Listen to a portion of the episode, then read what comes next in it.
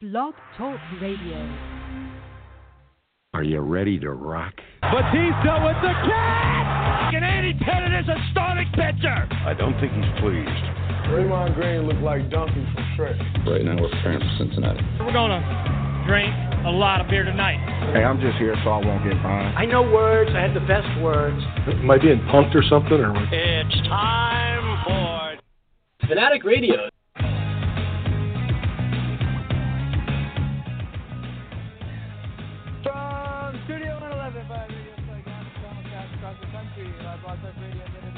energy360.com. This is Fanatic Radio. We are the Millennial Show. We're back for the first time, long time. We have graced your airways as always. Shout out to the sponsor, shout out to the fam, shout out to the friends and family. I'm your host, Mike join with me always, Notorious Ben Florence, and we've got a lot of catching up to do.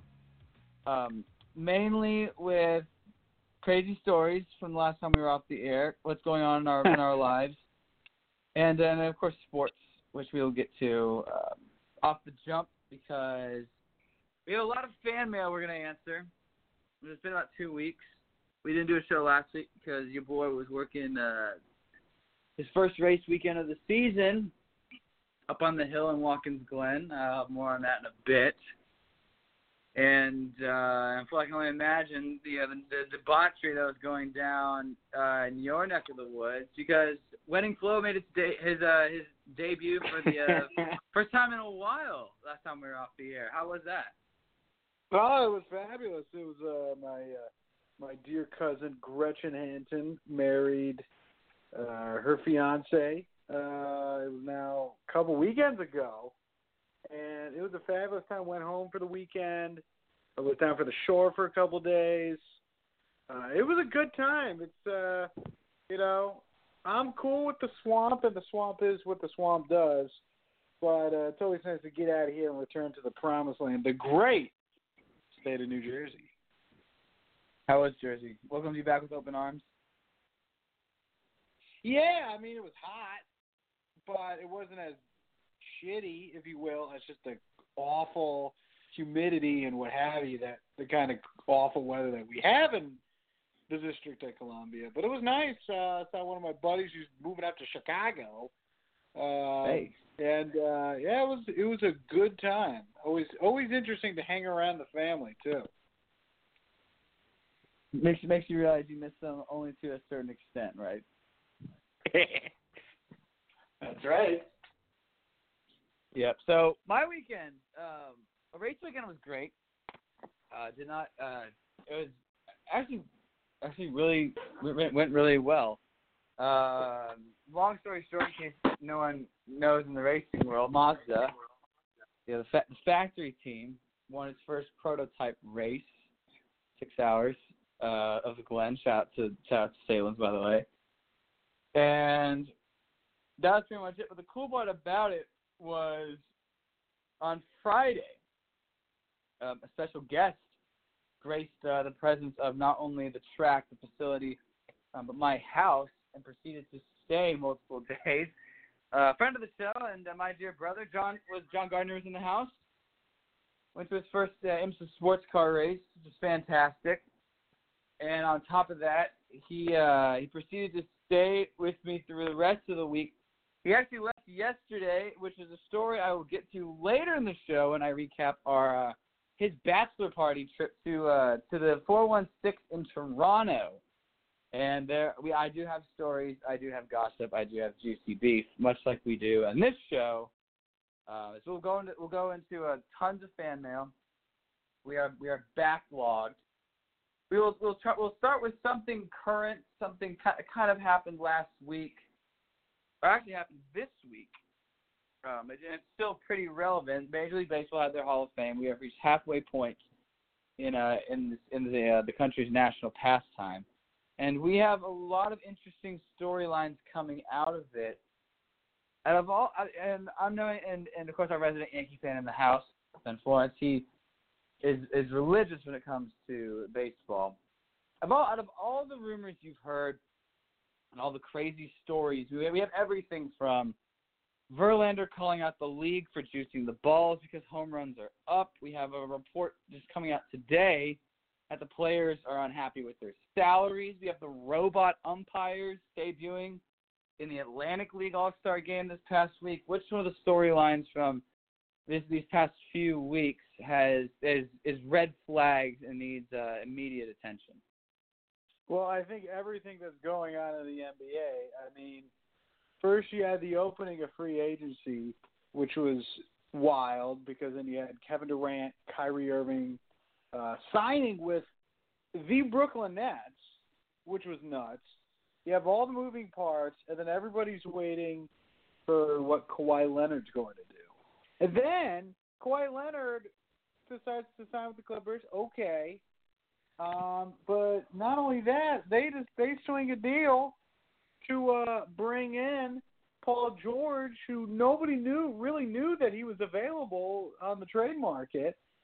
Gave uh, Oklahoma City just a wild haul. So now you got Kawhi Leonard and Paul George, and a number of solid key guys. Uh, um, uh, you know, get the I'm I don't know I'm drawing a blank. You got Lou Williams, you got uh, Harrell.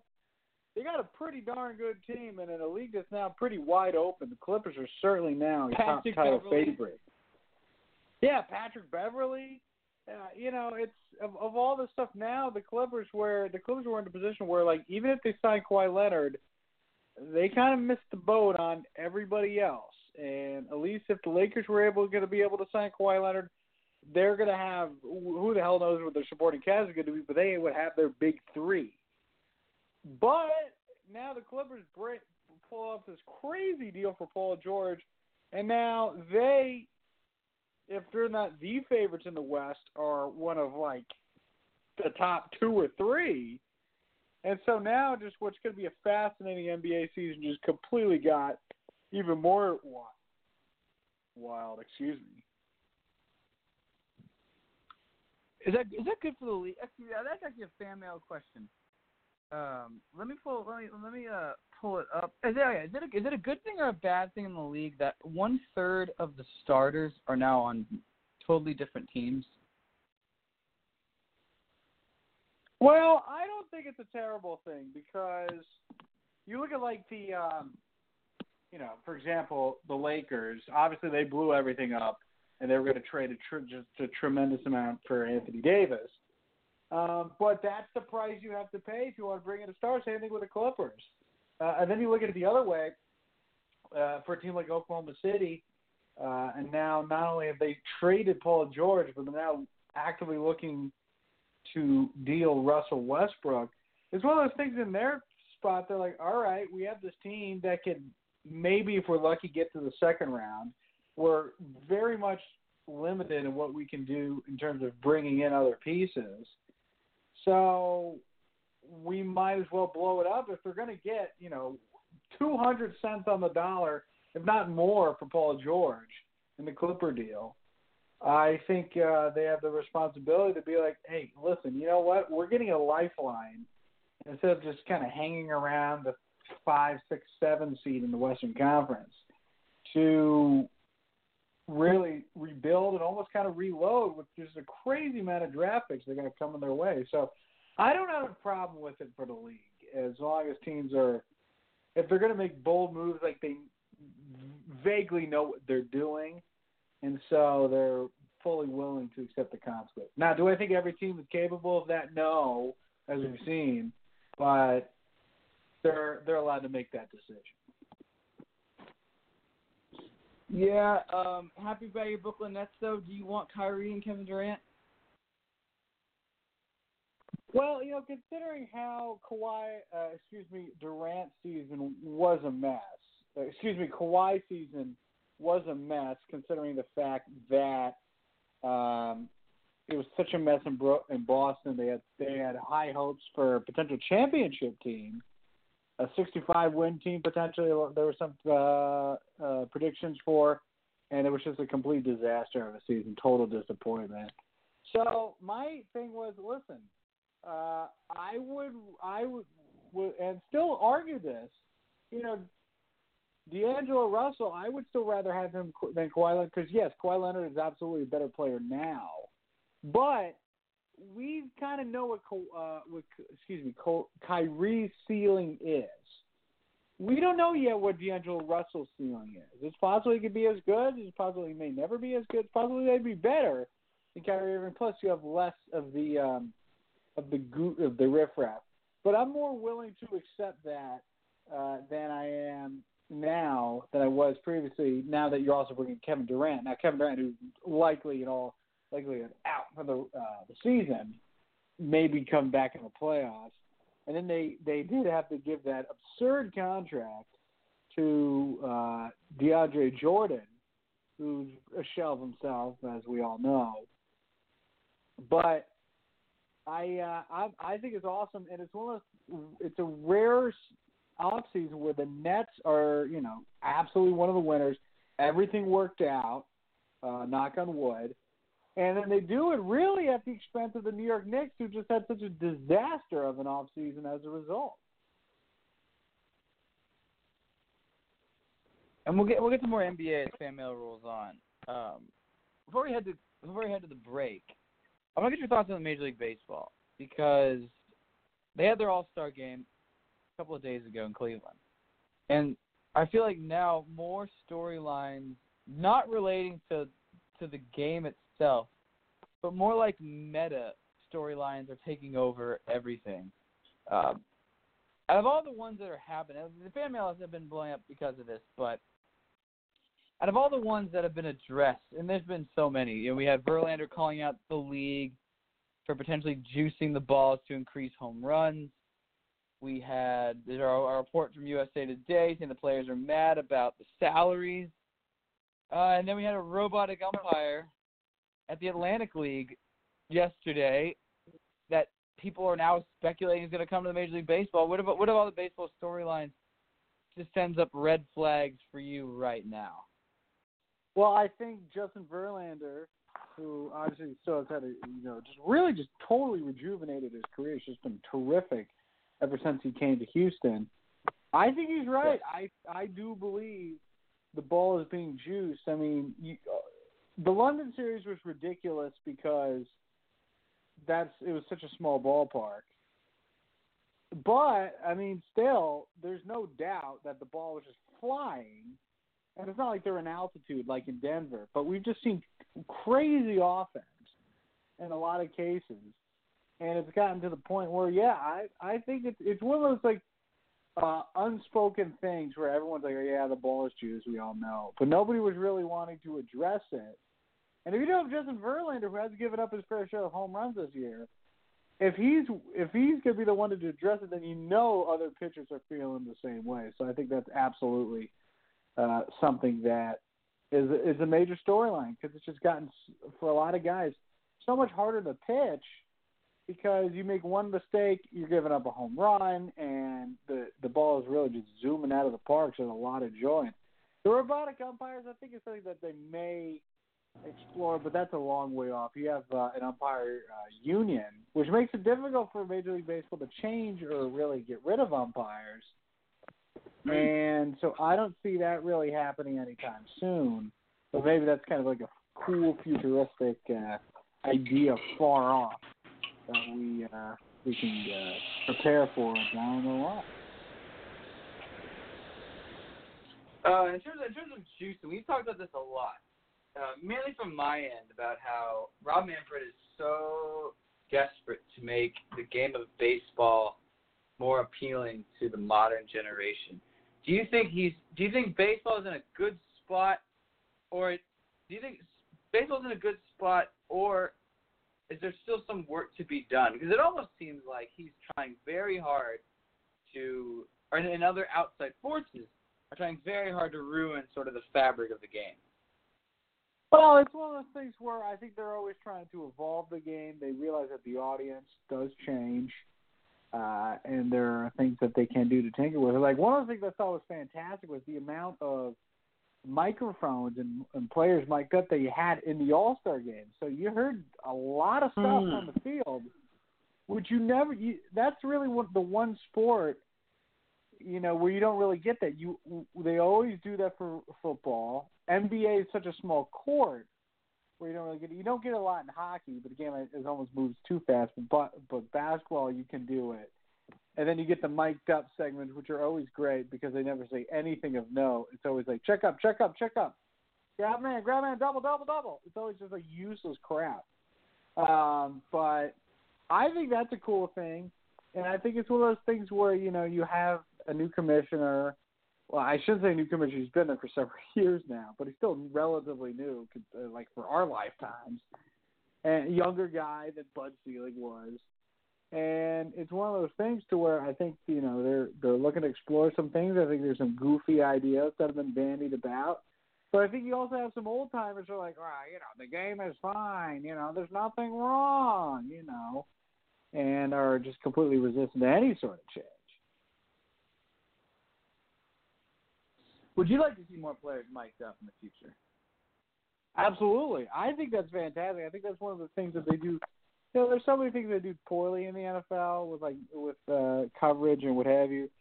But I do think that um, more microphones like they do in the NFL, and you know, in NFL they have all those sound effect shows and all that stuff that's generally pretty good on NFL Network. I think that's a great thing and I'd love to see more of it. I and I hope that uh, the All Star games will start.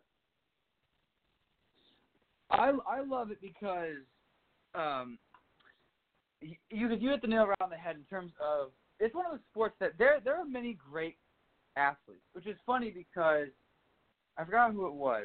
Some guy, who was it?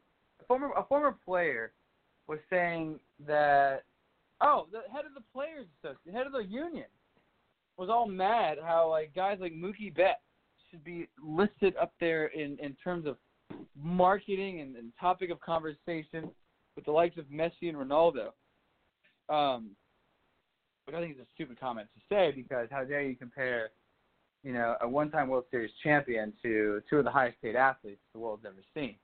But anyway, um, that is where, it's where it starts because a lot, baseball is such an old-school sport where so many things seem so archaic and from the dinosaur age. But players like that. You know, you, you're the, the best player in the league barely gets the, the credit he deserves for being a great player, uh, and also just being a down to earth guy, and that is uh, that is Jersey boy Mike Mike, uh, Mike Trout. Mike Mike up players is, is the best way to start because there are a lot of players around our age. Uh, shout out to the Millennial Show. There are players that age that are very down to earth, and then you can get more of a personal touch with a lot of them. I'm I'm thinking mainly for uh, for my bread and butter, the Chicago Cubs. Like half that roster is our age. Half that roster is in their late twenties, and one of the best mic'd up moments I've ever had or seen watched was Game Seven of the World Series with Anthony. A great conversation between Anthony Rizzo and now retired catcher David Ross, where he was basically talking to Ross about the overwhelming emotions he felt, and it was it was laughable. You know, a laughable like thirty second conversation, but it was good because it put us sort of in in in the. It almost felt like I was in the dugout. I mean, I love it because that was very organic. Whereas you have you know the, guys in the booth with the, interviewing the players with the headset, it's sort of forced, basically just like a press conference during the game.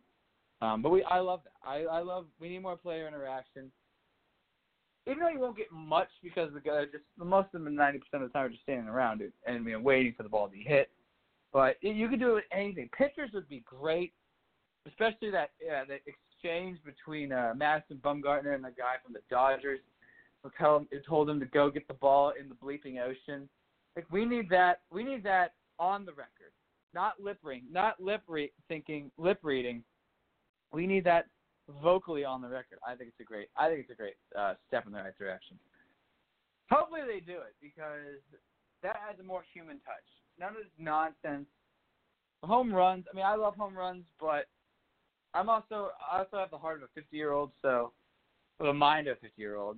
Mind of a 50 year old, probably the heart of like a 20 year old. But I I don't know because at the end of the day, look at the All Star game. There's only two home runs in a game that should have just produced like 90 home runs. I mean, we always talk about the playoffs where defense and pitching is key. So what's the point of having a lot of home runs if it doesn't translate into the postseason and into the World Series? Um, before we take, I mean, before we take a break, your thoughts on baseball uh, halfway? Your Yankees look pretty good. Guys are slowly getting healthy. What's your What's your assessment so far halfway through 2019? Well, I I think the Yankees are absolutely I don't want to say in the the catbird seat, but they're in a great position right now. As you mentioned, the team's getting healthy. Um, they uh, they're looking good. Uh, they've been strong. They're really uh, kind of in a strong position in the American League East. They're six and a half up on again a good Tampa Bay club, but New York with the best with the best record in baseball. I don't know how many people would have expected that at this point. They would have been expected them to be up there.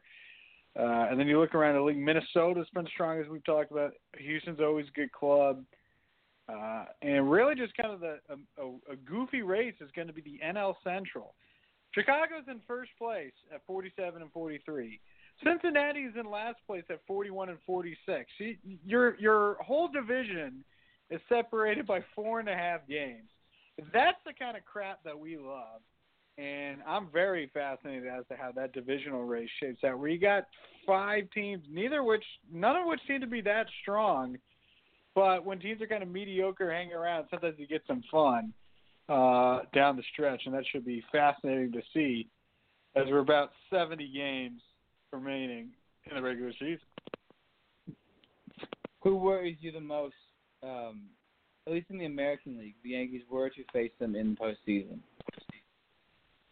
I would say Houston because Houston is they're a veteran club.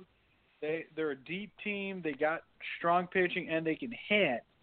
And when the Yankees ran into him two years ago in the ALCS, uh, Yankees gave him a gave him a go, but Houston was clearly the better team. So I would say Houston, but you know Minnesota's just been killing it offensively. One of the strongest offenses in baseball, actually tied for the strongest offense in baseball in terms of runs scored, with Boston Red Sox.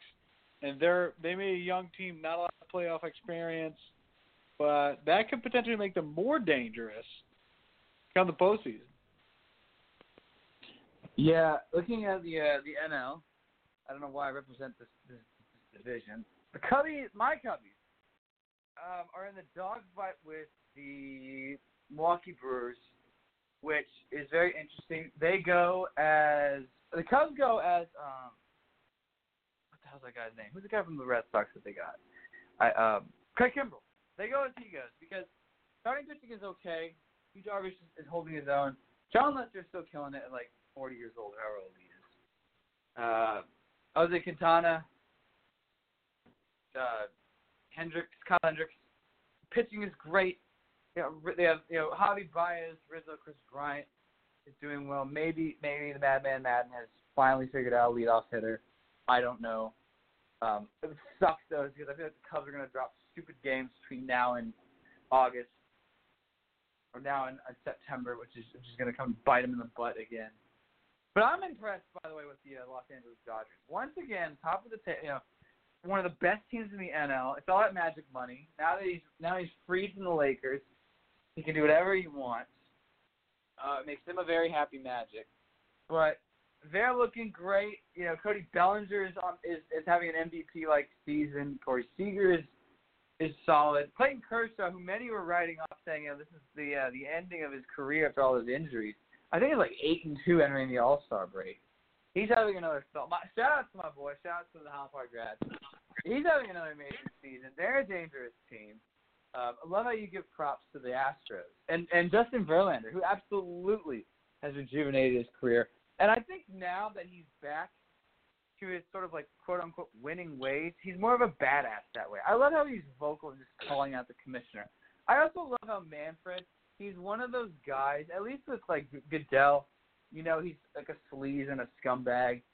And Adam Silver is just like everyone's best friend. Rob Manfred's one of those commissioners, and everyone just hates Gary Bettman. Rob Manfred's one of those guys who like wants to be liked, but it's like, dude, dude, you're so average and meh it, it doesn't matter what you say, people still may or may not like it. Kind of like Jerry Seinfeld. It's like, yeah, we we tolerate you. You're there. Yeah. That's pretty much it. But that's pretty. But like that's it. Like you're not like you had your success. I mean, he had his success, but I wouldn't say he's that funny. Although I could be wrong, I don't know. But um, what we do know is we'll be we will be back. We'll have more fan mail because a lot of things happen in sports. A lot of things happen in our lives, and I still allegedly have a toga party to plan for, as I mentioned last time the show. So stay tuned. You're listening to Fanatic Radio. We are the Millennial Show. More after this. BlogTalkRadio.com. It's Fanatic Radio. I don't give a damn about no damn Drake night. It's the reason you wake up on game day and put on your team's colors. Fanatic Radio on Blog Talk Radio. Every day is filled with a million reasons to give. Every moment is an opportunity to send a smile. From birthdays to get well days, there's always a reason to send a smile with 1-800-Flowers.com. Millions of businesses count on Fiverr every day to get things done faster, better, and on budget. Fiverr.com is the world's largest marketplace for the professional and creative services you need to give your business a boost. Best of all, every service on Fiverr starts at just $5. Go to Fiverr.com now and discover how easy it is to find the exact service you need at the price you want. No bidding, no membership fees. Just browse, buy, done. Sign up today for free at Fiverr.com. Fanatic Radio. Turn it on and rip the knob off. It's the reason you wake up on game day and put on your team's colors. Fanatic Radio on Blog Talk Radio.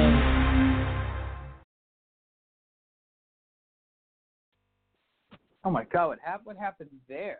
I'm Mike Gardner. Sorry about that. Uh, I'm the husband. We are host Fanatic Radio. My guy Ben Florence. Back here on BlogTalkRadio.com's premiere show, Fanatic Radio. We are the Millennial Show, as mentioned. Out to sponsors. Um, great first half of the show where we talk uh, wedding flow, baseball, NBA free agency, the Brooklyn Nets, um, and we have more. As always, check out the podcast on iTunes, BlogTalkRadio.com. FIFA 360. We are our social pipes as well. We are all over the place. We are all over the place, giving the giving the people what they want, providing exclusive content, all in good fun, all in the notion of the arts and the comedy, um, despite what other people say. So early thumbs down and middle fingers to those people. But we have fan mail. Again, we've been off for about two weeks, and we're back. Um, we will be back next week as well. I will preview what I'll be doing and leading up to that later in the show. But before that, fan, fan mail, and away we go. Thanks to all you, all you send uh, messages and whatnot on Facebook, on Twitter, and slid into the DMs, thefanaticradio@gmail.com. We go we go way back for a while. The NBA had the awards. Giannis Antetokounmpo won MVP, rightfully so. Does that does he does he get high expectations now that he has been awarded Most Valuable Player of the League? Higher expectations than he did this year. Uh, absolutely. I think that now, once you get to that level, really MVPs are expected to contend for championships. Now, we'll see how it goes for the Milwaukee Bucks and for Giannis Antetokounmpo this upcoming season because now the team's changed a little bit. Guys, guys got their money. Khris Middleton got a max. They gave uh, Brook Lopez a good amount of money. They lost Malcolm Brogdon. And then you look at an Eastern Conference. Yeah, Brooklyn's not going to be a title contender this upcoming season. Philadelphia is going to be in the mix. Um, bringing in Al Horford. Yes, they they traded Jimmy Butler, but and they lost uh, JJ Redick. But bring it back. Uh, Tobias Harris signing uh, Al Horford from the Celtics. And then the you know I like Indiana, but they're not a title team. So, but really the now the pressure's on because you know you get this is the the classic thing with the Knicks where oh you know what we didn't strike it this year, but we're you know we're gonna sign these guys to two year contracts or get the other because we're gonna build space for Giannis Antetokounmpo. He's gonna come to the Knicks, and I'm sure that will happen. But uh yeah, I would definitely say that now that he's won an MVP, expectations have uh, raised just a tad. Yeah, and they should be probably a better team. And the East is so wide open, as opposed as according to that rando guy signed with the Sixers. Um, whatever. Anyway, speaking with um, with basketball, Kevin Durant, he's off to the Brooklyn Nets, as you mentioned. So many players getting max contracts. The fans want to know, Flo, if you were negotiating, what would be your demands for a max contract? Because he is sitting. Durant is out for a year essentially. So it's like limbo, and he can ask for anything he wants, and teams are so desperate. If you had highest the high power in in in your sport, what would be your crazy demands for a max contract? Um, wow. Uh, free Wi-Fi. What's that? I said free Wi-Fi, your own private island. Absolutely. Uh, free Wi-Fi would be great. Uh, free transportation would be fantastic. Um, whether it's a private jet, uh, that'd be pretty. That'd be pretty cool. Uh, being able to get around at will uh, would be important.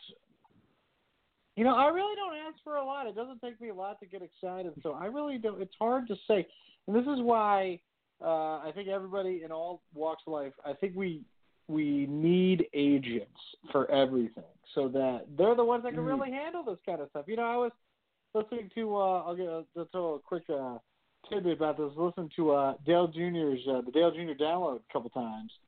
And one time he was he told multiple stories about uh because when he was racing for Dale Earnhardt Incorporated, racing for his stepmother, Teresa Earnhardt, there was no contract, there was no really anything, you just get paid but he didn't really know how to maintain his finances until he hired his sister, our good friend Kelly Earnhardt, and then she Hmm. kind of ran everything. And and then when he left DEI and became the biggest free agent really in recent NASCAR memory, then he had something to kind of handle all that stuff because he like had one meeting with I think Joe Gibbs. A number was presented to him, and he was like, "Whoa!"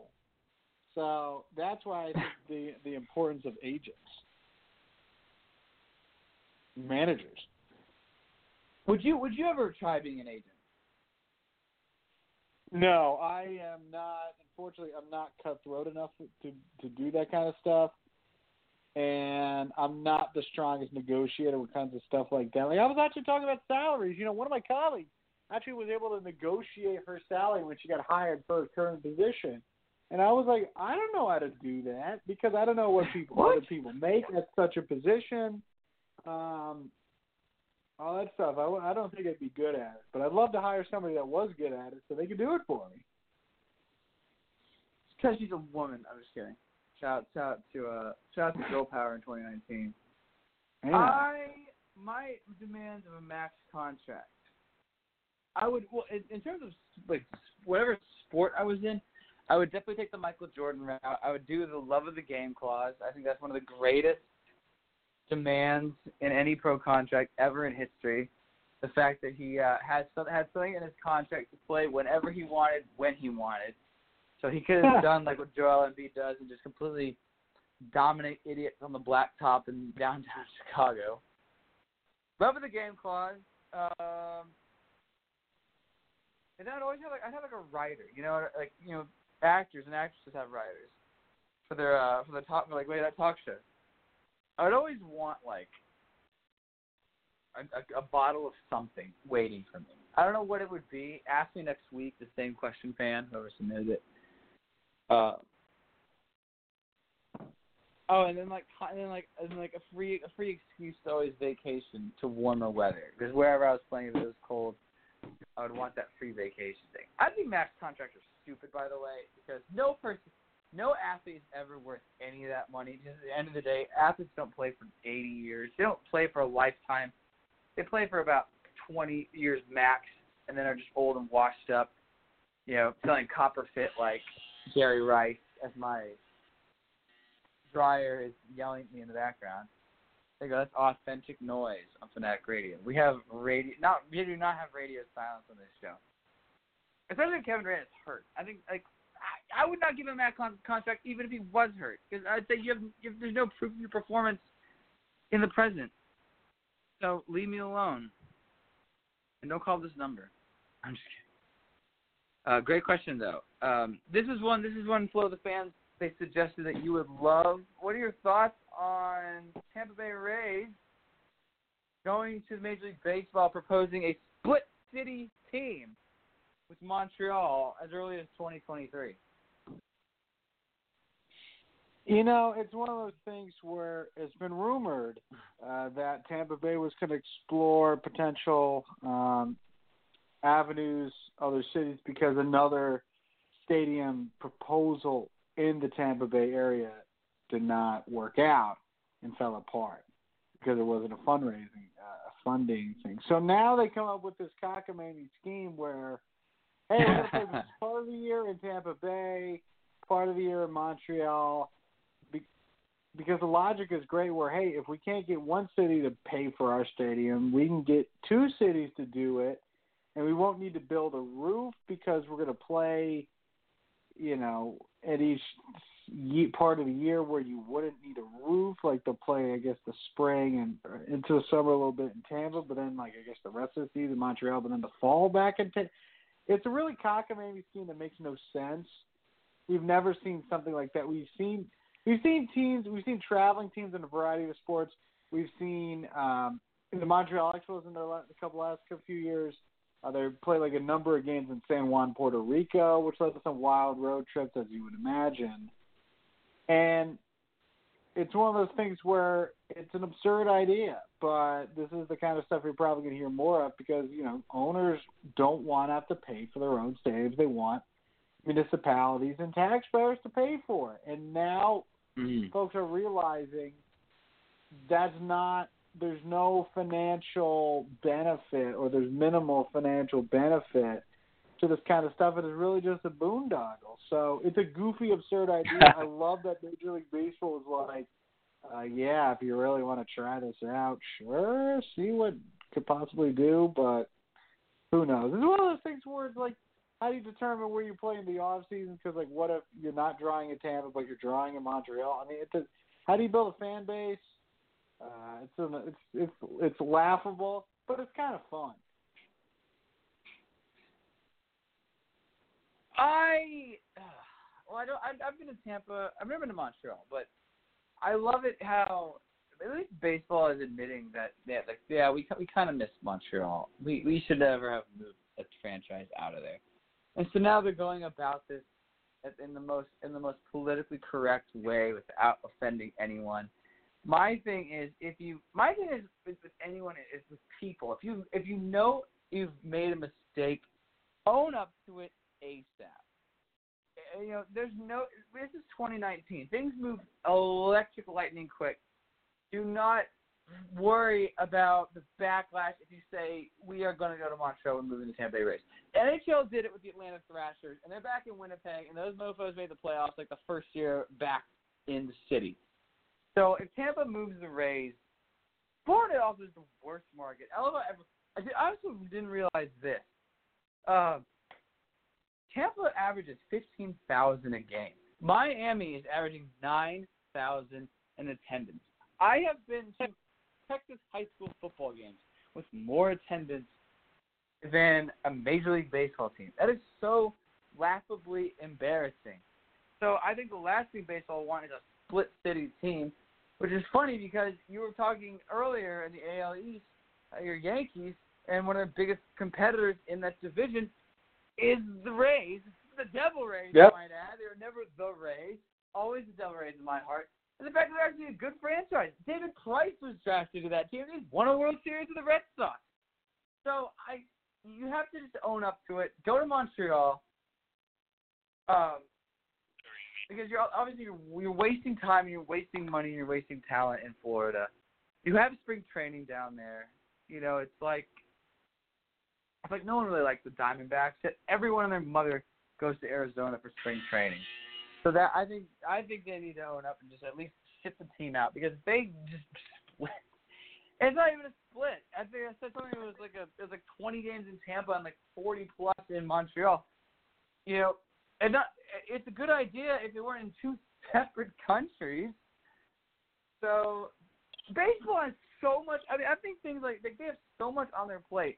They're like they're like that eager they're like that eager intern that wants so much work, and it's like okay because you did such a good job, we're gonna just keep holding you accountable until you crack. And baseball, it, it, it, they're gonna they're going to break soon because they they have so much, and it's it's ridiculous. Uh, to college sports we go. This, is, this was last week. Thank you fans who emailing us in. MacRadio@gmail.com. Um, UConn actually is one of the few college programs that owned up to the stupid mistakes of football, and they're going back to the Big East. Does this make the Big East better, or do we just not care? Well, it's what the big.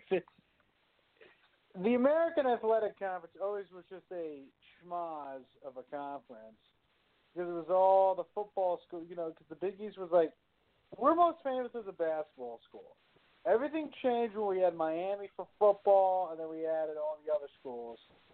That and then it just turned into a mess. Virginia Tech, and it really kind of messed Mm. the the So they tried to go back to that, and they can't do it fully because you know you have Notre Dame uh, and the ACC, although they never really were as much as in, in the heart as like Pittsburgh or some of the other classic schools.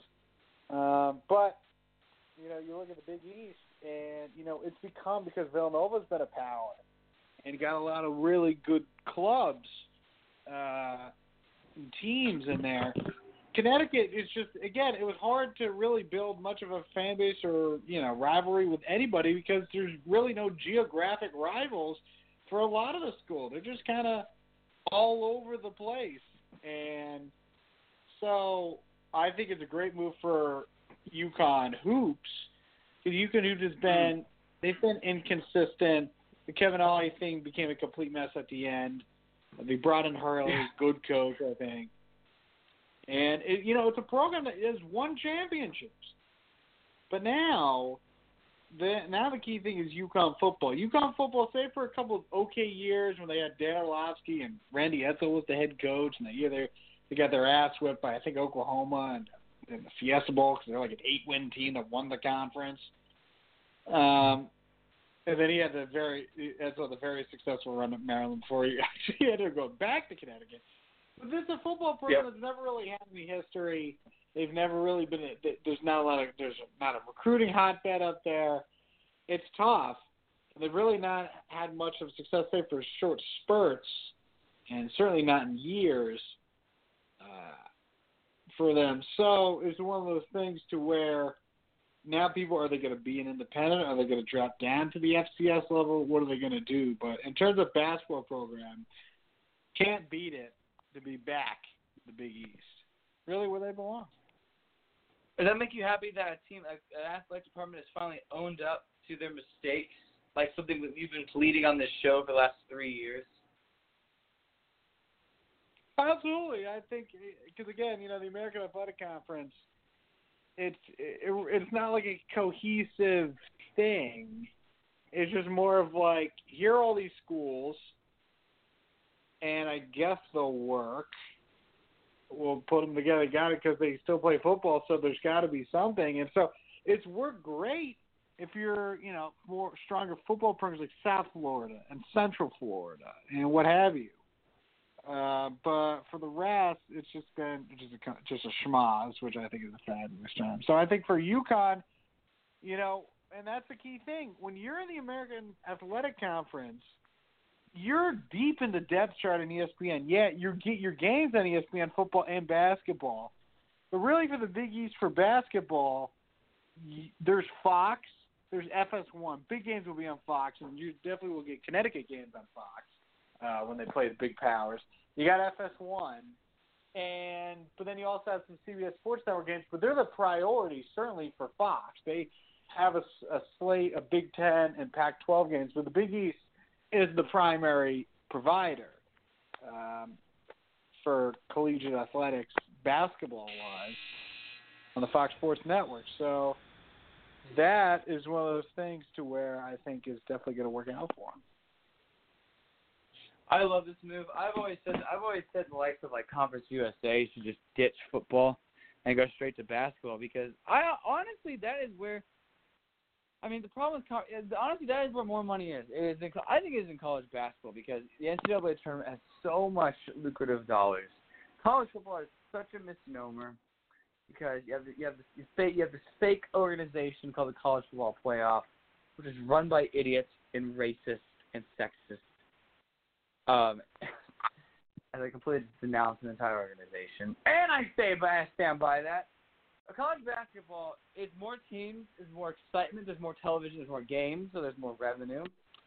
Uh, in the television, in the TV market, and Conference USA is such a dumpster fire because we already watched UAB shut down their program. I think more teams should do this because, especially in the Big East, you know, because nowadays college football is so college football is so out of control that when you look at like what you said with, the, with Connecticut, they they they're not winners, and I think the, you, you cannot you can only be mediocre for so long because we love mid majors and we love we love we love, we love fluid we love solidarity in in a program. Yeah, that's why AU is not getting. A, that's why the American University is not getting a football team anytime soon. Physically, we cannot, but we do not need one. Basketball is good. Other sports are great. Yeah, NCAA is always being you know, held accountable and yelled at for their bias towards an en- entity they can't control. So I like this because it, if anything, it makes everything for the better. Women's basketball is not going into Tulane and winning by 70 points. They're actually going to play tough games. Gino loves it. Uh, men's basketball is going to be exciting. I cannot wait to see great battles um, in the Big East with UConn. Yeah, Dan Hurley's done a great job with the program. Actually, I'm just kidding. It's like a second. It's like his first year, so I wouldn't say it's a great job, but um, it's tolerable. Look, you know they're going to like Xavier to play games. It's been a good basketball program until um, until their coach left and went to Louisville, like a coward he is. But then there's good, you know, Marquette, solid program, made the NCAA tournament. Uh, Villanova, Nova, UConn, we get that on a regular basis. I'm excited. I am happy. Mike Gardner endorses this. It's rare. He doesn't endorse, he doesn't endorse a lot of things on the show. Mike, uh, I got to cut in. We got we got some uh, we got some breaking news from we got a Woj bomb minutes ago. The Oklahoma City Thunder have agreed to trade Russell Westbrook to the Houston Rockets for Chris Paul, first round picks in 2024 and 2026, pick swaps in 2021 and 2025. How about that? Reaction, go. Well, you know, everybody was wondering because everybody knew the Thunder were going to try to make a move to move Russell Westbrook because now, after doing the big, uh, uh, yeah, the big Paul George trade, it's clear they're not trying to win right now. They're trying to blow it up and restart. So, but it was very fascinating because there were only were a certain amount of teams that had the ability to take on the contract of Russell Westbrook, which is one of the bigger contracts and uh, one of the more uh, worrisome contracts as you worry about a guy who's getting into his 30s who carries a big weight load in, in terms of uh, production for his franchise and is going to be paid such amount of money. So, and everybody, you know, cause that's the beauty of Daryl Morey, one of the great GMs, and always is a guy that's willing Hmm. to pull things off and pull so many things off really out of nowhere, like this deal. There have been rumors and there have been reporting that Chris Paul and James Harden did not want to play together, and Chris Paul had requested a trade, and, and but everybody was like, "Who the hell wants Chris Paul's ridiculous contract?" But now, if you're the Oklahoma City Thunder, who knows what they're going to do with that contract? But at least clearly they're in a reload, rebuild phase. And not only are they taking on the contract, so it offsets some of the money. You're getting two first round picks we don't know about protections yet, and the ability to pick swap. So it's one of those things. It's a, it's a bold move for Houston and Daryl Morey. It's reuniting Russell Westbrook and James Harden. It's crazy to think that the Thunder at one point had Russell Westbrook, James Harden, Kevin Durant all on the same team, plus Serge Ibaka, plus some other key guys, and didn't really do much with uh, any of them except for the one year they went to the finals. But uh, Yep. big move. It's going to be very fascinating to see how Russell Westbrook and James Harden, who Bill Simmons noted, I think astutely on the Bill Simmons podcast, neither guy is particularly great at operating without the ball offensively. They just kind of stand around and just wait for the ball to come back to them. Now you're putting them together, but it's very clear. You know, this off season has already been wild, and it's just getting wilder. And Houston is pushing their chips to the center and going for it all. They're absolutely not because this team is going to be. This team, I think, more so than the than the Lakers, is going to be the most entertaining team to watch because you have three very very bold personalities. I mean, at least in the Lakers, you know, LeBron LeBron is a certified ass. Boogie Cousins is lazy, and Anthony Davis is is, is the brow, and he's there. But the Rockets, you, my God, you have this whole saga, which we talked about at nauseum last week or two weeks ago, about the potential beef between James Harden and Chris Paul, and now you add now you add now you add Brodie in the mix, which he wants his triple doubles. James Harden wants his triple doubles. It, they're either going to be the most efficient offensive team of all time in terms of every major stat category, or or D'Antoni's going to be fired in like a month.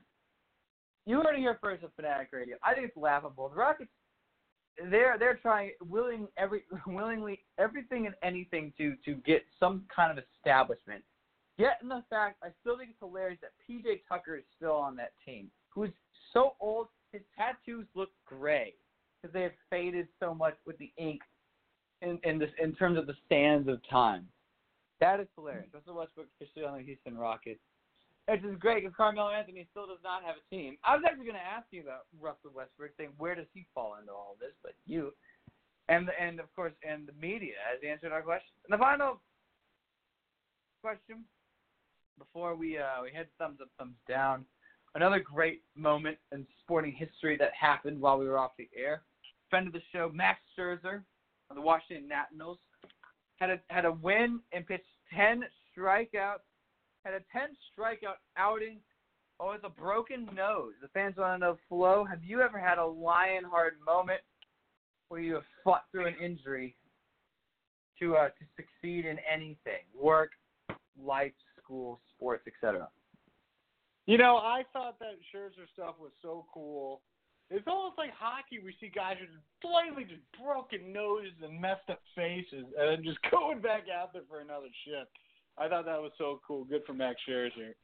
I have never really had a moment like that. I do remember a moment in seventh grade playing rec basketball in the rec basketball league, getting Yeah. elbowed hard in the nose to the point where I feared it was broken, but there wasn't any structural damage. It just caused a significant nosebleed that got all over my jersey, which was great.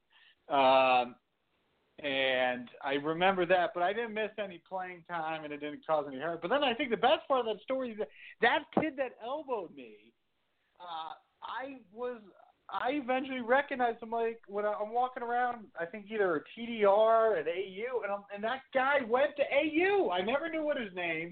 I never knew the guy.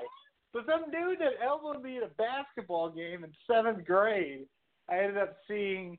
I, I saw him through high school, but ended up at American University, which I thought was just nuts, and we love that. Who, um, how old was he? What was he? Uh, what year was he when you when you first saw him at AU? He was a you year older. He was in eighth grade, so he was a year older than I was, and I am. Do you remember his name? No, I don't remember his name. I never met the guy. He was from one of the other towns that fed into my high school, and I never really knew him. So uh, I'm watching the truck race, and we just had the top two leaders just crash hard. That's fantastic. Yes. Uh, shout, shout out to the I love that. And um, but uh, good stuff. Uh, yeah, I mean, that, that's the closest thing I ever got to Max Scherzer whacked and broken nose and stuff. I I think that is one of the most. I think that is one of the most valiant efforts. Dare dare I say, ever that I've witnessed in sports. You know, 'cause of course the old guys, the old heads, they get the Willis Reed coming off the floor. We're subjected to Paul Pierce in the wheelchair, and like two minutes later he's back, which is fake and stupid. I think I think Max Scherzer is the is the most. I think of course, you know, not no no no disrespect to my boy uh, Verlander. Um, I think Max Scherzer is the most feared man in baseball, and rightfully so because he has two different color eyes. He's willing to stay on a crap franchise with god awful owners, and yet and yet he breaks. And in fact, he breaks his nose. You know, basically digging around in batting practice when he doesn't have to be. And the next day he's like, I'm gonna pitch. And and Dave Martinez is is the biggest puss in all of baseball because little, little did we know, a few weeks earlier he tried to take Scherzer out. Scherzer was like stared down at him and started yelling at him behind his glove, being like, "Don't dare take me out! I'm gonna strike this guy." Like like wait till I do my job. Max Scherzer is, is officially a Fanatic Radio status MVP of muscle. Secretary of Defense. He gets the badass award, Fanatic Radio, because that takes balls to do what he did. I have, I have never broken my nose. I have indeed gotten stitches under my eye though. That's that's probably one of the worst injuries I've ever had. I remember growing up, uh, my neighbors we played street hockey, and of course uh, I went from playing actually on the streets to sort of uh just in front of of of my buddy's driveway and of course I was the recipient of the back end of a slap shot. So I got smashed under one of my eyes and I believe ten stitches. So I have been the recipient of that. I don't I, don't, I think I got a black eye. I don't even remember when I got a black eye for anything else, but I I was so young I didn't. The last injury that I even remember having was uh, was the sore back, in which of course I got a back massage um, from a woman who did a house call. And and, and and yes, there's so many other gray areas in that and and, and everything I just said, but that, that definitely is one of the ballsiest performances. It's just great because the Nationals are so desperate for anything. Um, they're still in the hunt. I saw that the other day for the wild card, which is amazing. And there's still so much time left in baseball. It's fantastic. Um, and what's even more fantastic is this. You cannot be Yeah. serious. But it's time for thumbs up, thumbs down. That's right, our critically acclaimed segment, What's Good, What's Bad in the World. We've been off the air for a while, so it's glad we're back. Thumbs up, thumbs down. Flo, what's good with you? What's good with you? The fans want to know. Or bad. Well, that's a very open-ended question. Um, but what's good and bad? Thumbs down is going to go to NASCAR. I was telling you about this the uh, this past weekend. The uh, the Coke Zero 400 at Daytona, formerly the Pepsi 400, formerly the Firecracker 400. The last uh, Daytona July race before it moves to become what is it? Uh, it's moving to uh, is it? I don't remember. Is it the? Uh, it's the uh, playoff cutoff or it's in the chase? I don't remember now. But No, they're the. so you have the They're gonna be. They're gonna be the. la- Yeah, they're gonna be the last race of the regular season as Indianapolis is being moved to Fourth of July. which we love that. So uh, you have this race. You get rain delays all weekend, which you know what? Okay, that happens. So we get the sun. We get this. It's supposed to run Saturday night. It gets postponed to Sunday. Storms are continuing, so they know it's going to be touch and go throughout the day. So they run most of they run most of the race. They run at like one o'clock because they don't want to run it earlier because of the uh, Women's World Cup uh, championship game on Fox. Which you got to also love at where we are in this country now that NASCAR used to be be- a big rating sport or a bigger one and would not be afraid of going up against the Women's World Cup. Uh, now is afraid of it, and the Women's World Cup is a powerful thing. If the U.S. was not in it, this would not have been a problem. I feel confident in saying, but that's a different story. So uh, they run the race. They run most of the race, and they go into a um, they get a caution for a big wreck that takes out most of the leaders. So then what happens was the guys that get through the field, it's a big wreck, uh, like 13, 14 cars. Uh, Kurt Busch ends up the leader. And so they do like eight caution laps, which is generally longer than you usually get because the, the race probably should have been red flag. So here's the first thumbs down to NASCAR. Red flag the race. Running laps under caution just for the hell of it doesn't really help anybody. So then here's what happens. NASCAR tells the teams, listen, now, now everybody knew that Thunder was coming at some point, so it's on the radar. but NASCAR has this like eight mile radius thing and then they have to wait 30 minutes after the last strike. So there you go. So what happens is Kurt Busch is leading. NASCAR says, "All right, we're going to have one more lap uh, under caution, and then we're going green." So Kurt Busch and a number of leaders go into pit, and then after those guys pit, NASCAR then says, "We're going under the red flag. We got light." So of course Kurt Busch, who we know has a temper, uh, very unhappy about that. Was blowing up on the radio. I think it's a ridiculous job by NASCAR. People are defending NASCAR, saying, "Well, you don't know." I mean, you can you can read a radar, and you know I'm sure that there may not have been inside the eight mile radius or in the periphery. Plus, you race all those uh, laps under caution, so it's just a complete mess. So then here's who ends up in the leader: a guy by the name of Justin Haley. Justin Haley uh, is a regular in the uh, Gander Outdoors Truck Series, Xfinity Series, uh, and has some talent. But he's running for a team that bought. I don't want to get too much into the NASCAR thing, but you get what's called charters in NASCAR, and those are teams that are locked into every race. And the the performance of the team that holds the charter entitles you to more money and this is the charter that was won by uh, owned by Furniture Row Racing, which won a title. It had a, a final performance of like standings of like third, first, and tenth or something like that. So that's that. So you have this team which has been mediocre all year long, uh, all long, not really trying to run that strong. They're kind of doing, you know, they're partnering with a smaller team that also is a backfeeder team so this guy, here's the crazy thing: this guy was running 27th when the caution flew for the big wreck. This guy ends up in in the lead because he did not pit, and it just happened to be out. So then eventually NASCAR waits. I don't remember how long it was, multiple hours. They have lights at the track. So they could have theoretically waited all night if they have to and run it whenever.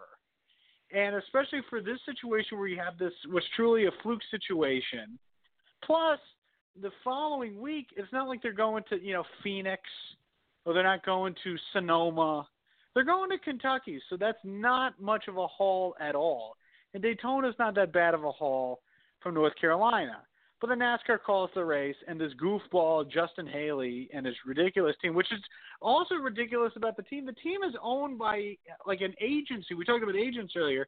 This is an organization that represents drivers and teams like uh, Kyle Larson and uh, sponsors as well. So you have an agency that also owns a team, which would never be allowed in any sport. So NASCAR calls it. This guy gets a, a completely fluke win. I mean, you're happy for him, but it's not like a true rainout situation where guys are, you know, pushing the limit on gas or they're winning a fuel mileage race. This is just more NASCAR, right. just about calling this uh, goofy rain situation. So I'm very fired up about it it's kind of convoluted because everything in NASCAR is convoluted. Unfortunately, I wonder why uh, NASCAR's ratings and attendance have been on the downside. So thumbs down to that. Um, it's a very long thumbs down. Uh, also, no, thumbs down. Yeah, I mean, so, yeah, I mean that was.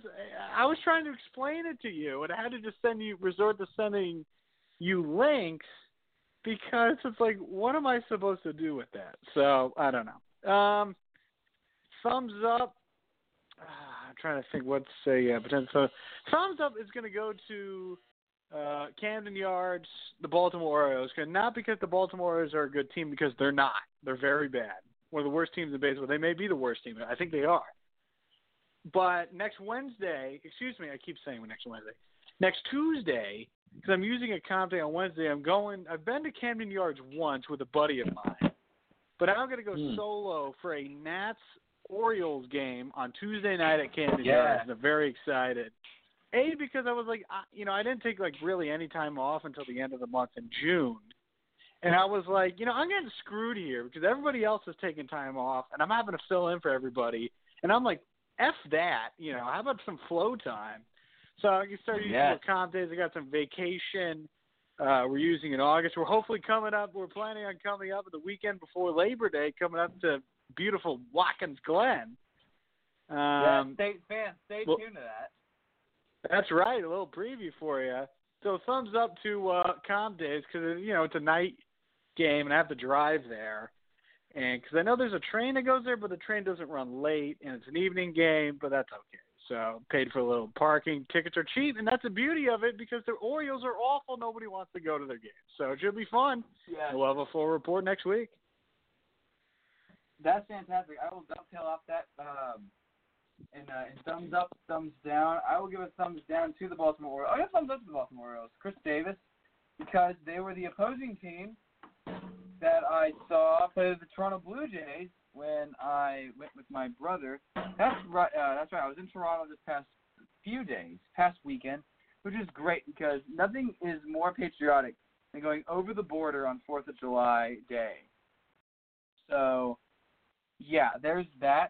Um, it was great. Thumbs up to my brother for for actually coming up to um, to my neck of the woods to endure um, my house, my livelihood, everything for a few for a few for basically a, for basically ten days, just which is amazing. He came in on Friday, and he proceeded to just stay through the weekend. Um, we went to Toronto. We went to Toronto on the fourth, which was great. You know, went over the border. Um, and then after that, we were in Toronto. We were in Canada. We saw. We basically ran. We basically ran the gauntlet of everything touristy in Toronto. We went to the Hockey Hall of Fame, CN Tower, Casa Loma, the Royal Ontario Museum. We even went to the uh, we got a tour of the Toronto, the uh, Ontario Legislative Building, which is like their which is like their Providence's capital. Um, we went to the bars. We went to a Blue Jays game where they played the Orioles, where Chris Davis smacked a 400 foot homer because the Blue Jays suck. Saw Vlad Guerrero Jr., who won the home run derby days later, which is fantastic. Um, and we even went to a Canadian football game. If you follow me on the social pipe, uh, one of the greatest experiences ever because, uh, because of, I guess, bad offensive play calling, et cetera, et cetera. The game was tied 17-17. The Argonauts just scored, and this is like with 30. This is like probably about 50 seconds left. So we're I'm immediately looking at that's the, that's a great Canadian football. I encourage everyone to watch that by the way because it is it is out of control. It is nuts. It is fantastic all in one. So I'm quickly looking up the the rules on what happens if this if this thing goes into overtime and lo and behold, they do sort of a college football style overtime. So I'm thinking, great, this is fantastic. More free. We love free football here on this show. So I'm getting excited, thinking um, all the endless, all the endless possibilities of what's going to happen.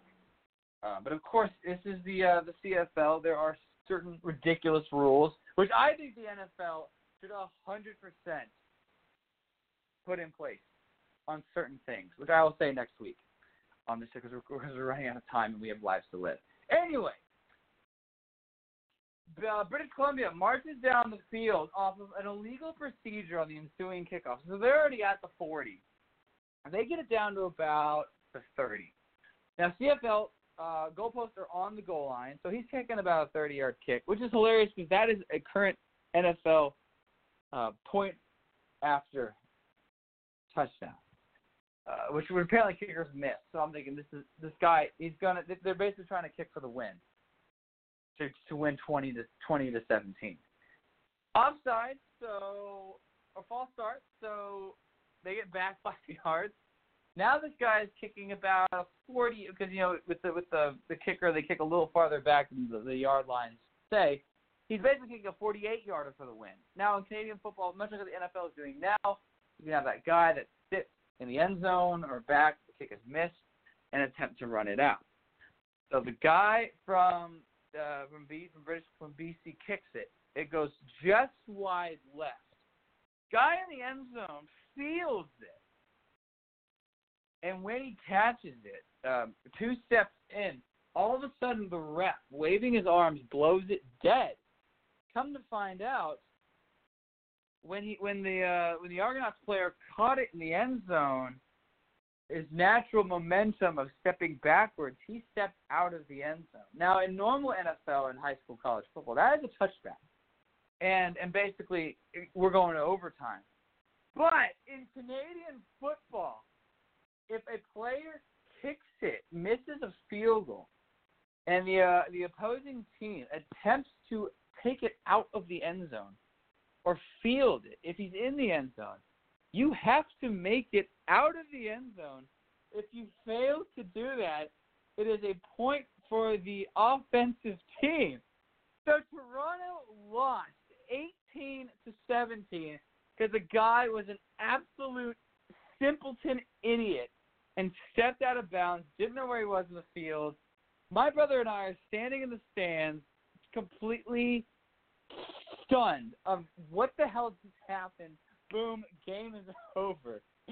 18-17 on some crazy Canadian football rule, which I believe the NFL should imply. imply. Um, none of this touchback crap. If you can, if you feel it in the end zone and you and you step out of bounds like an idiot, that is a point against you. I'm also a firm believer of the whole um, less timeouts. Canadian football, so Canadian football league has that where you can only call you can only call one time. So instead of a two minute warning, the CFL has a three minute warning.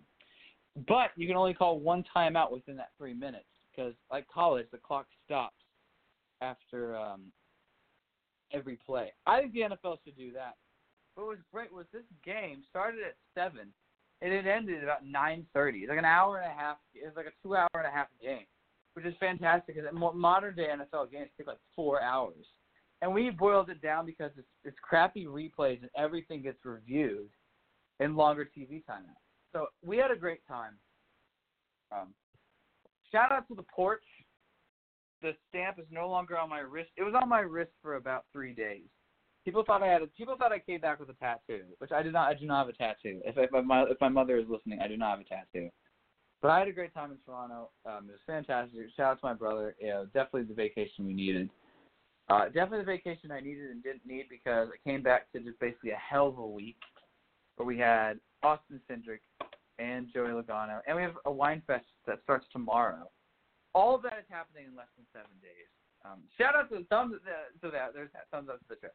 Thumbs up to Joey Logano. We hung out with him in Rochester today. We went bowling, courtesy of our sponsor, Go Bowling. Uh, and I am now a uh, unofficial member of the 22 crew because shout out to my good friend John Logan, former card, former head engineer of Joey Logano's team. He uh, he and I grew up together. We went to we've we've known each other since um, you know, first grade, went to elementary school, middle school, high school together. We were the only two people in the Highland Park area that loved NASCAR. He went off to Michigan and worked for Penske, won a championship with Joey Logano's team. And of course, as soon as I mentioned it, that his name is Joey Logano, he looked at me like he's like, "Wait, Like, how do you know this kid? Like, wh- oh my god!" And it was great because he brought his TJ Majors' spotter and and and Mule. I don't even, Dave Meadows, who is just like like front tire changer. And I was telling him like we're swapping stories about this about my buddy who I've grown up with, which is awesome because now I have clout with a champion, uh, and I'm excited when they come up here back in August. Great event. Um, I had a couple of thumbs up. Where is the bat phone? And I had some thumbs down because we we love hate on this show as much as I love the next guy. Thumbs up to Malcolm Brogdon. I've, uh, he got traded, which is Bucks are stupid and should have kept him. But thumbs up because I didn't realize this past year he joined the exclusive 50-40-90 club, which I dropped that the other day during six hour. Um, because I uh, because of our vice president, who I loathe with a burning passion because I think he's a fucking idiot.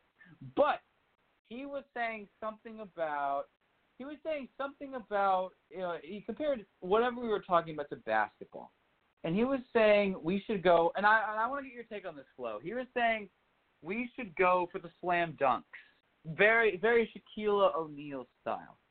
And then I said, or we could do it the more efficient route and be part of the 50, 50 40, 90 club. And the room fell silent because no one knew what it was. And then when I dropped the names of Steve Nash, Dirk Nowitzki, Larry Bird, then people, Ray Allen, people were like, then there, then the other coworkers were like, oh, okay, I get it. What would you? What what would be more efficient? The the the, the, uh, slam dunk approach. Steph Curry is part of that club as well. Uh, the the slam dunk approach, or the more efficient shooter approach of the 50-40-90 club.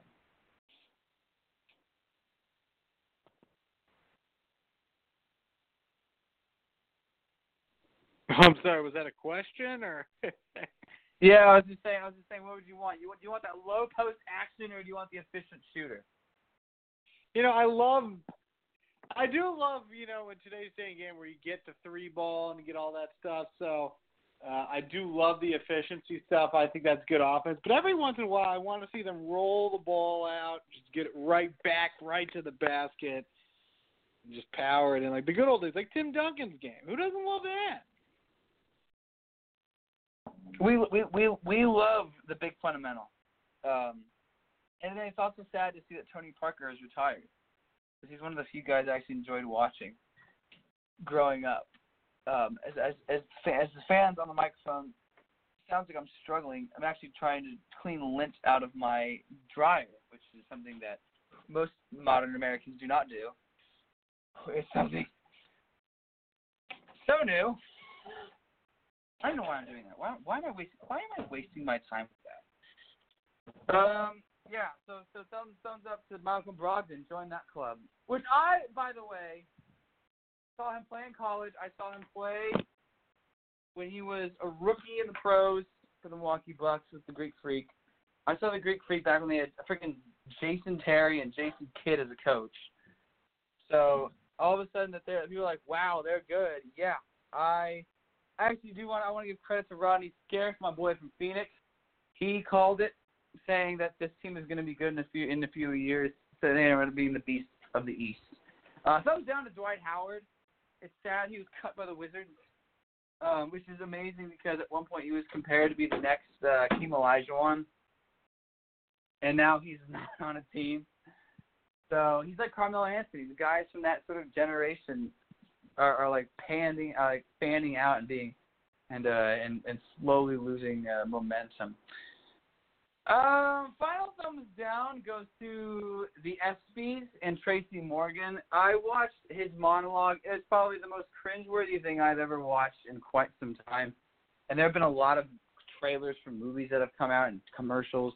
This was bad. Tracy Morgan, it, I don't know how old he is or what he's done in his life. I, I, did he have a stroke? Like, did he have some medical thing? Am I wrong in saying that? Like, like, did I have my facts wrong with that? You know, he was in like a bad car accident, which almost killed him. Hmm. Okay, okay, because I was gonna say he's he, he was a little slow on stage. Like some of his jokes were really bad, but he's so out of he's so out of touch with the times. Um, the ESPYS are a joke. I, I'm surprised they still have it. I think it's because ESPN has such a great relationship with ESPN LA. Um, thumbs thumbs down, yeah, thumbs down to that. Thumbs down to Tracy Morgan. Not as the the only good host to ever host that show was when LeBron and Jimmy Kimmel did it, like back in like 2003 or 2005. Um, other than that, the show is, is an absolute dumpster fire. And then I guess we should end the show um, with a big congratulations. I, I can't believe we went an entire hour, almost hour and a half, without mentioning it. The United States women's soccer team uh, is back-to-back world champions. First country ever in women's soccer to win four World Cups. Um, this is actually a fantastic segment to end on. This is a, this is a, this is a segment outside of thumbs up, thumbs down because I give them a thumbs up, but I also give them a thumbs down. What is your take on this whole situation, Flo? Because I I am the guy. I come from the purity of sports, where all I want to do is speak nothing of high praise of this team for their accomplishments on the field. However, we live in a society where that is not the case. What happens with the women's soccer team um, as of like next week and going forward? well, obviously now you know through the efforts of others, but you know Megan Rapinoe, they've really tried to step up the advocacy and really be outspoken and willing to voice their opinions on a variety of issues. Which I mean, it's one of those things where you get the people to like stick to sports, but it's like sports is intertwined like with everything. So uh, it's I think we'll hear more of it, but that's ultimately the problem. It's like the Olympics, like you know, Olympic gold medalists. You know, you as a former uh, uh, man of the USOC yourself, you know, we sal- we salute and we cherish these these champions during the Olympic Games, but it's like after what kind of happens, and unfortunately, you have the NWSL for women's soccer, professional women's soccer. It really hasn't caught on. Granted, MLS really has not caught on that much, save for you know when they're selling at NFL stadiums in Atlanta, and you got cr- crazy fans all over the place and multiple teams in New York. But um, so it's it, that's a hell of a question. What really comes of them next? But I did love the whole thing. You know, you, you always love how pissy the British media get. They really do get kind of pissy about a variety of things, and they were really pissy about this women's team because you know they were open and they were mocking them in some aspects, and they were you know celebrating and just having a hell of a good time, which I have no issue with. So it's it's been a hell of a ride, but it's very fascinating to see what comes next. My my thing is, I understand what they're coming from because this isn't the first time we've we have visited this issue in terms of in terms of equality and equal pay. The problem with it lies. First of all, the problem with it lies with the fans. First of all, the fans, because those who are chanting equal pay and carrying the sort of torch that we've seen, know, the likes of like Ellen DeGeneres and Billie Jean King. They're not they're not soccer they're not really true soccer fans. They're not football fans. They are the common American that tries to uh, to piece one and one, two and two together. Which I was, and I'm actually glad I was with my brother, um, resident soccer expert on this show, and uh, and lover of, lover of all things of the black and white checkered ball. He said the the problem with it is it lies at the end of the day it it is it is it is it lies at the international level, and by that I mean FIFA, which we know is the most is the cleanest organization in all of sports.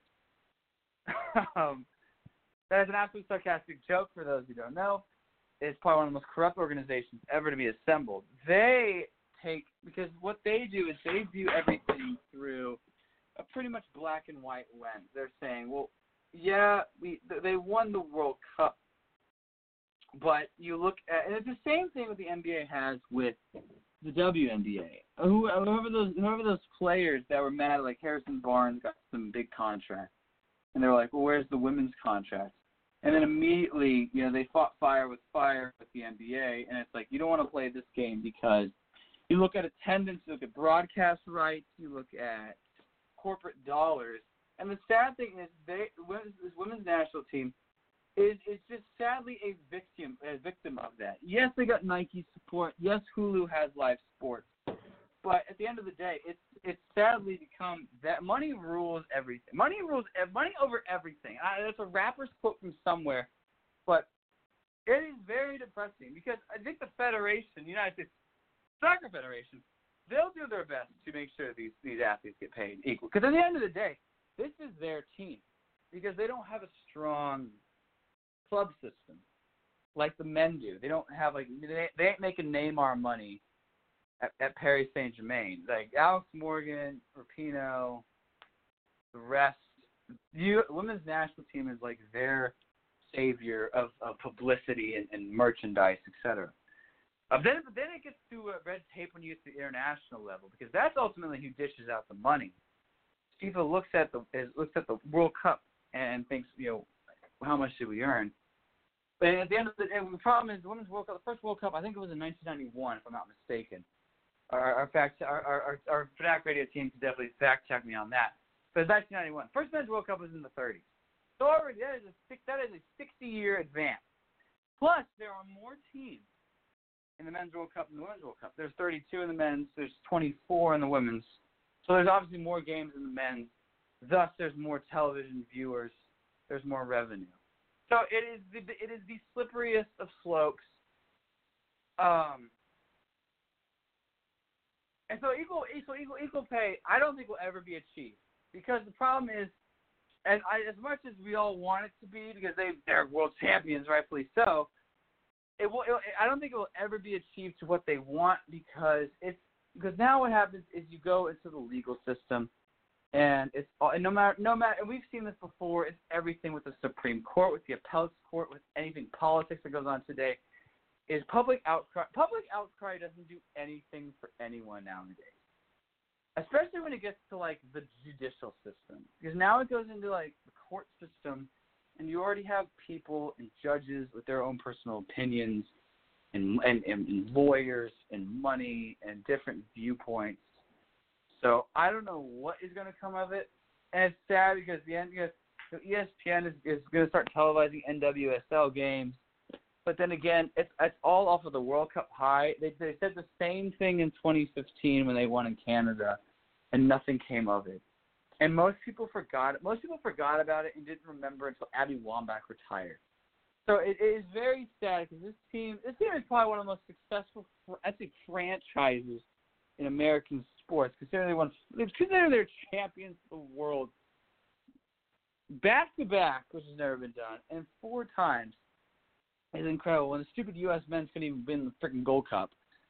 Um, but I don't know. I I just I'm I'm glad they're they're raising awareness, but it's just it's upsetting that they're that that on the surface they're fighting sort of not fighting a lost cause, but it seems like that.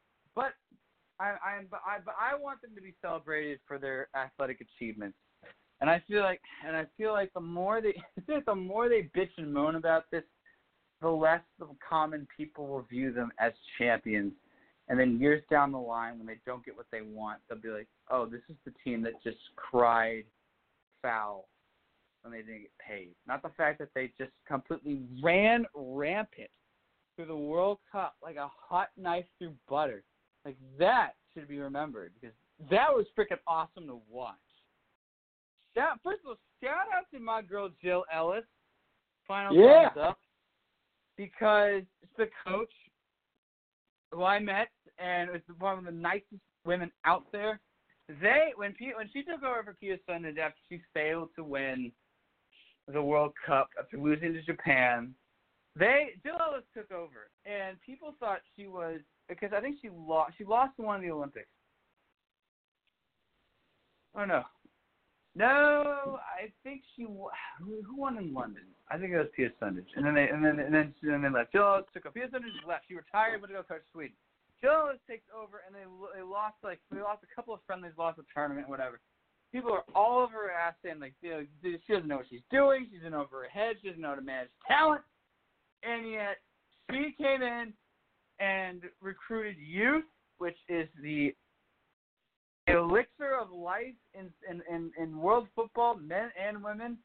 She got girls from college and like 18 year olds and said, fuck the rest of the world. We went out and even though they lost in the Olympics, they lit, they won in 2015. They licked their wounds and they came back. And not only did they win their group, win 13-0, whatever the hell they beat Thailand, they beat the host on their home floor.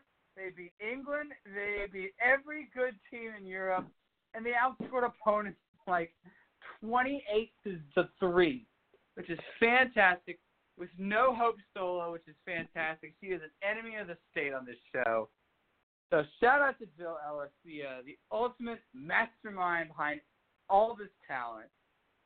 That'll do it for the end of this show. Yeah. Congrats to them. They are champions.